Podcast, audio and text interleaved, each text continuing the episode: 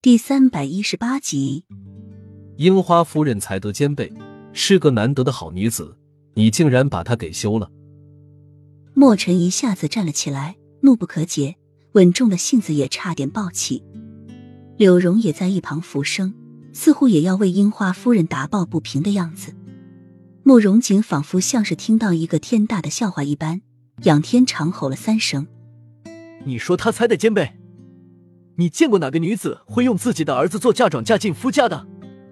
还美其名曰买一送一。”但是樱花夫人确实是一个难得的好女子。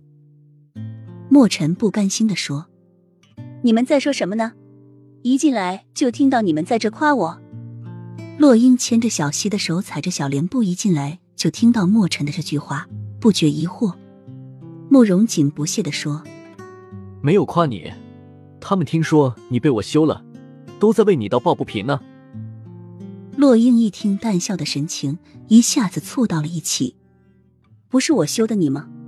你竟然敢大言不惭地说是你休了我。”墨尘和柳荣不约而同地用一种怪异的眼神看着洛英，妻子休丈夫，他们真的是头一次听说过。慕容锦好笑地摆摆手：“你行了吧，你就是写一万本休书，官府也不会批的。还是我的管用。”“官府不批，我来批。”小溪出声，小脸通红：“太子，这种事不归你管，你就不要在这瞎操心。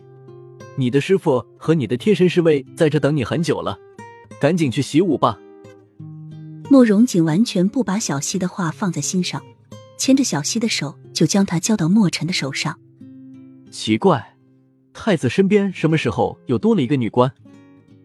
慕容锦看到洛英身后的姚秀秀，疑惑道：“她不是女官，她是我的宫女。”小溪说，言语中带着威慑力，但是慕容锦却似乎没有听出来，一双星眸在姚秀秀的身上、脸上仔仔细细地打量了遍，最后说：“我看她不像做宫女的料，好像还会武功啊。”慕容锦突然惊讶道，准备抓起姚秀秀的手掌看是否有握剑的脖茧，却被姚秀秀躲开了，凤眼中带着弄弄的增益。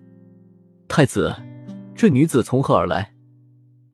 会武功的宫女一般都不简单，墨尘谨慎地问，